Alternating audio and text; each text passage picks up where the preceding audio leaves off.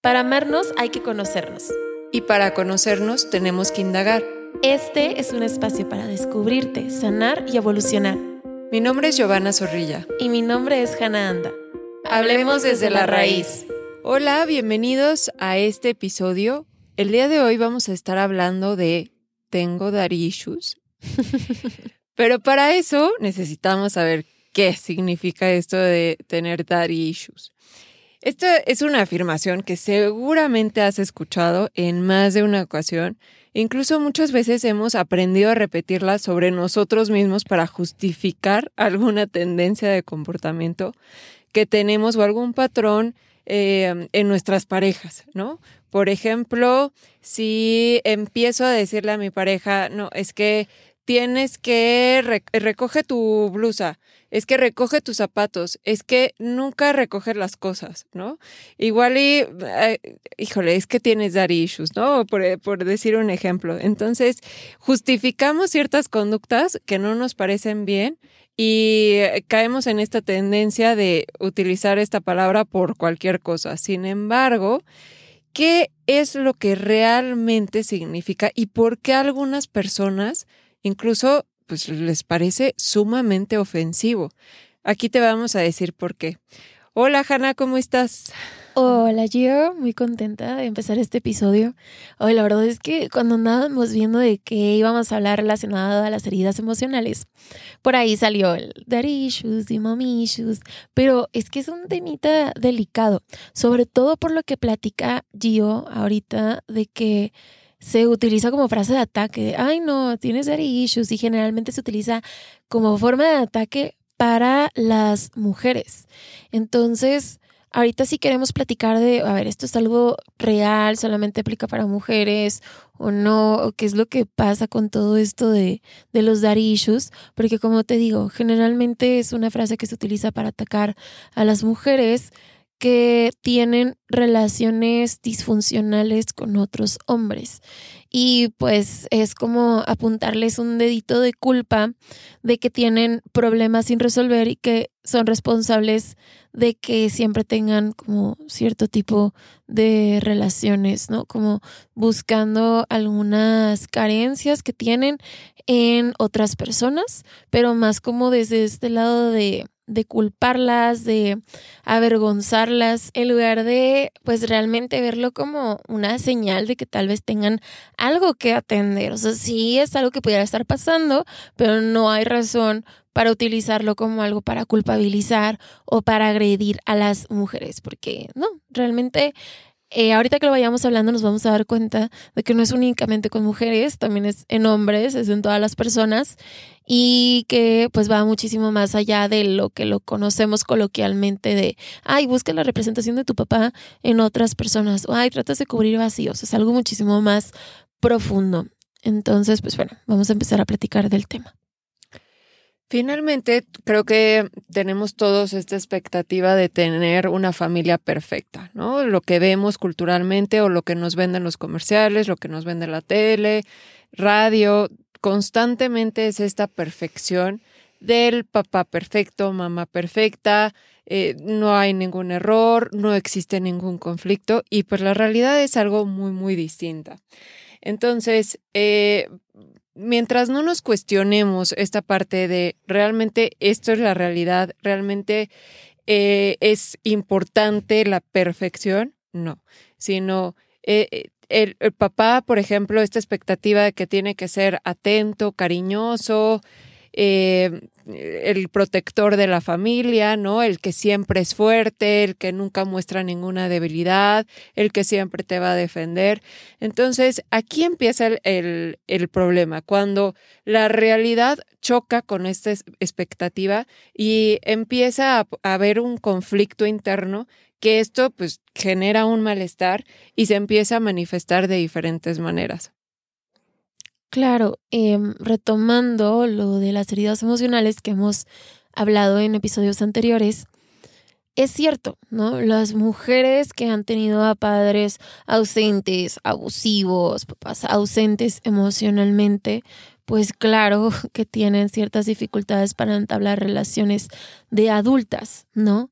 Pero pues no solo a las mujeres, también a los hombres les sucede. Si tienen a sus padres, a su padre de manera ausente, es abusivo o está poco disponible emocionalmente, pues claro que va a causarles también a ellos una herida. Entonces no, no es exclusivo de las mujeres. Y ya haciéndonos la pregunta de si los daddy son reales, pues sí lo son, pero el término tal cual lo conocemos deja mucho que desear. Todo esto, por ejemplo, cuando el papá fue un papá ausente por tener que trabajar o incluso porque papá murió cuando tenías mm, cuando eras muy, alguien muy muy pequeño todo esto afecta profundamente y tiene consecuencias muchas veces cuando somos adultos y se, y se ve reflejado por esta parte de la, de la, herida de la infancia, que si no han escuchado nuestros episodios anteriores, hablamos justo de cómo sanar estas heridas emocionales que se generan en la infancia y que nos, nos afectan a lo largo de, de nuestra vida. Así es. Y bueno, tomando esto, los daddy issues claramente no son ningún diagnóstico, no vamos por la vida diciendo que eso es lo que tenemos, no, se relaciona con diagnósticos como un trastorno de la personalidad, como un trastorno de ansiedad, como problemas de apego. Entonces es importante empezar a explorar esas áreas más que catalogarlo como que únicamente es eso, ¿no? Un daddy issue y que eso es lo que tengo, porque no, va mucho más allá y si lo queremos trabajar tenemos que explorar estas otras partes. Por ejemplo, muchas veces las consecuencias de los llamados daddy issues tienen que ver con una necesidad difícil de satisfacer en las personas por sentirse por ejemplo, protegidas. En estos casos es común ver a personas que tuvieron un padre ausente buscar relaciones de pareja en las que se sienten cuidadas o incluso controladas, llegando a puntos delicados de abuso emocional eh, o personas, por ejemplo, que buscan una mujer que busca una pareja mucho mayor a ella, personas que, por ejemplo, les llevan 20 años de edad, ¿no? Y que es esta parte de compensar esa figura paterna que no tuvieron en su niñez. Así es. Siguiendo con las consecuencias para ahí que platica Gio, vamos a encontrar un estilo de apego disfuncional. Eso quiere decir que ya sea que tengas un apego ansioso, que tengas un apego desorganizado, que tengas un apego evitativo. Y bueno, no vamos a andar en cada uno de ellos porque hay un episodio específicamente de cada uno de los tipos de apego que te recomiendo que los cheques si te identificas con algo de esto los daddy issues. Pero bueno, en realidad, pues por ejemplo, si encontramos a una persona que tenga este, este tema, ¿no? De los issues, em, que tenga a lo mejor un estilo de apego ansioso, pues vamos a ver que son personas inseguras, que lidian con baja autoestima, que generalmente tienen que estar súper al pendiente del celular, que son muy demandantes de su pareja, que están obsesivamente preocupadas de dónde están, de si todo está bien, de si algo está pasando en la relación y buscan mucho las demostraciones de amor, muchísimo. Incluso te pudiera decir que ninguna demostración de amor es suficiente. Entonces, pues esto va creando problemas con la pareja. Ahora, si estamos del otro extremo, en donde encontramos a una persona que es muchísimo más eh, del, del, lado del apego evitativo, pues vamos a encontrar que es una pareja hiperindependiente y que no deja que nada se le ayude, que casi casi la pareja pues está como que de adorno, no le deja formar parte de su vida, no habla de sus temas con ella, le cuesta ser vulnerable con esa persona. Entonces, pero en la parte física sí encontramos que se relacionan muchísimo. Entonces tienden a ser de pronto personas bastante sexuales, pero que en la parte emocional pues prácticamente están ausentes. Entonces, pues un poco de lo que podemos ver, ¿no? Y en la parte desorganizada, em, también podemos ver a personas que que una vez que sienten que el vínculo está siendo más cercano, entonces se alejan de la nada y es como esta parte muy confusa de las relaciones de, ay, pensé que estábamos súper bien y ahora pues se fue o ya no está conmigo. Eso es un apego desorganizado, no saber lidiar con em, el estar cerca, con la vulnerabilidad de formar una relación y entonces recurrir al lado evitativo totalmente de separarse, pero pues es bastante confuso, como te digo, porque sí alcanzan a dar esta parte del cariño, de la empatía, de la atención. Sí, ahí, ahí es donde viene el ghosting, ¿no? De estas personas que se van sin ninguna explicación. Sí, lo platicamos en un episodio también. Entonces, si un concepto tan sencillo y común como daddy issues puede implicar tanto para una persona y representar situaciones tan complejas y dolorosas como la sensación de abandono y la dependencia emocional, ¿por qué hacer de ello una broma o una afirmación superficial? O utilizarlo coloquialmente con cualquier cosa, como el ejemplo del principio, ¿no? o sea, ni siquiera sé lo que significa y ya lo empezamos a usar. Realmente nuestras palabras llegan a tener mucho peso y debemos de cuidar lo que nos decimos y decimos a los demás. Entonces es importante identificarlo, es importante identificar si tienes alguna de estas heridas emocionales que lo estás manifestando a la hora de tener parejas o también cualquier otro tipo de relación, ¿no? Si, si tienes algún tipo de estas conductas como las que mencionaba Hannah, de mm, evitar el conflicto o evitar hablar de tus emociones o evitar con esta parte emocional con la otra persona, eh, e, es, evitar crear esta intimidad finalmente con, con alguien más pues es, es, importante saber cómo superar los daddy issues. Y para eso les vamos a decir que sí se puede definitivamente superar los daddy issues, es posible y te decimos cómo. Entonces, si estás teniendo dificultades para comprometerte o para confiar en la pareja, que en este caso sería eh, un hombre, en el tema de los daddy issues, mm, es importante que, como lo hablábamos anteriormente, seas capaz de aceptar que viene desde un lugar en donde tú también tuviste tus propias carencias y tú también tuviste tus propias necesidades no resueltas. Y que esto hace que de pronto aparezcan ciertas conductas con tu pareja que no son funcionales para la relación y que te terminan lastimando a ti y a la otra persona. Entonces, el primer paso es descubrir la historia, es notar de dónde vienen estos problemas para empezarlos a trabajar.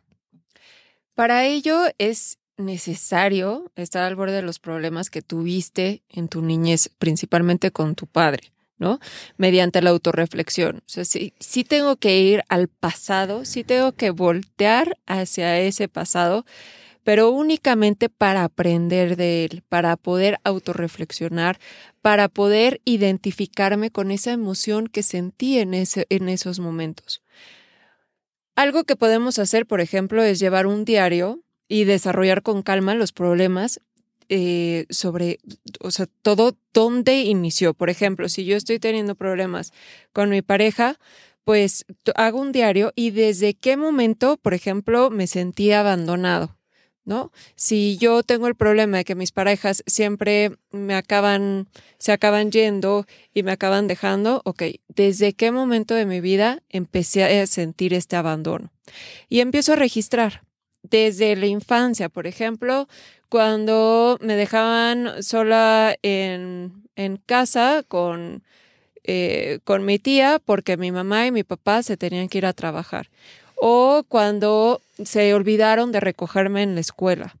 O por ejemplo, cuando eh, fui a una fiesta y no me sentí aceptada y mm, mis, mis, papás estaban hablando con otras parejas sin hacerme caso a lo que yo necesitaba en ese momento. Entonces empiezo a notar todas esas situaciones donde yo me sentí abandonado desde un inicio y también todo, toda la lista de novios que he tenido en los momentos que me he sentido abandonado. De esta manera podemos hacer conciencia de todas esas situaciones y conectar con esa emoción.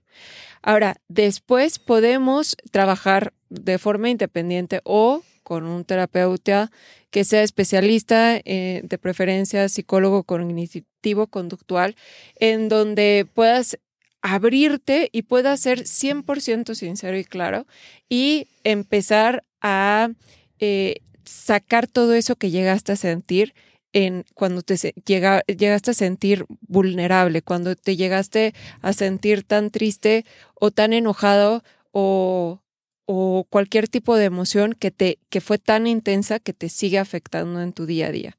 Entonces, esto te va a ayudar a poderlos afrontar y poderlos superar, porque no es suficiente con solo entender que papá y mamá tenían que trabajar, sino hay que eh, profundizar esa emoción, exponernos a ella para poder sanar todo y, y finalmente poder evolucionar. Eso es, exponerte a la emoción y a la necesidad no resulta para que de esa manera la puedas atender.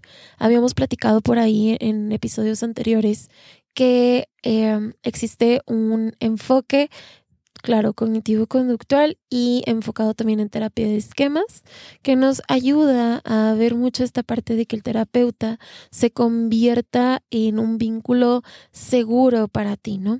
Y que de esta manera puedas revisitar la infancia en donde te sentiste herido, herida, abandonada, rechazada, y que puedas reestructurar la narrativa que tienes. Quiere decir que te vas a convertir en ese mamá, en esa mamá, en ese papá que necesitaste y que de esa manera puedas reestructurar también el diálogo que tienes contigo.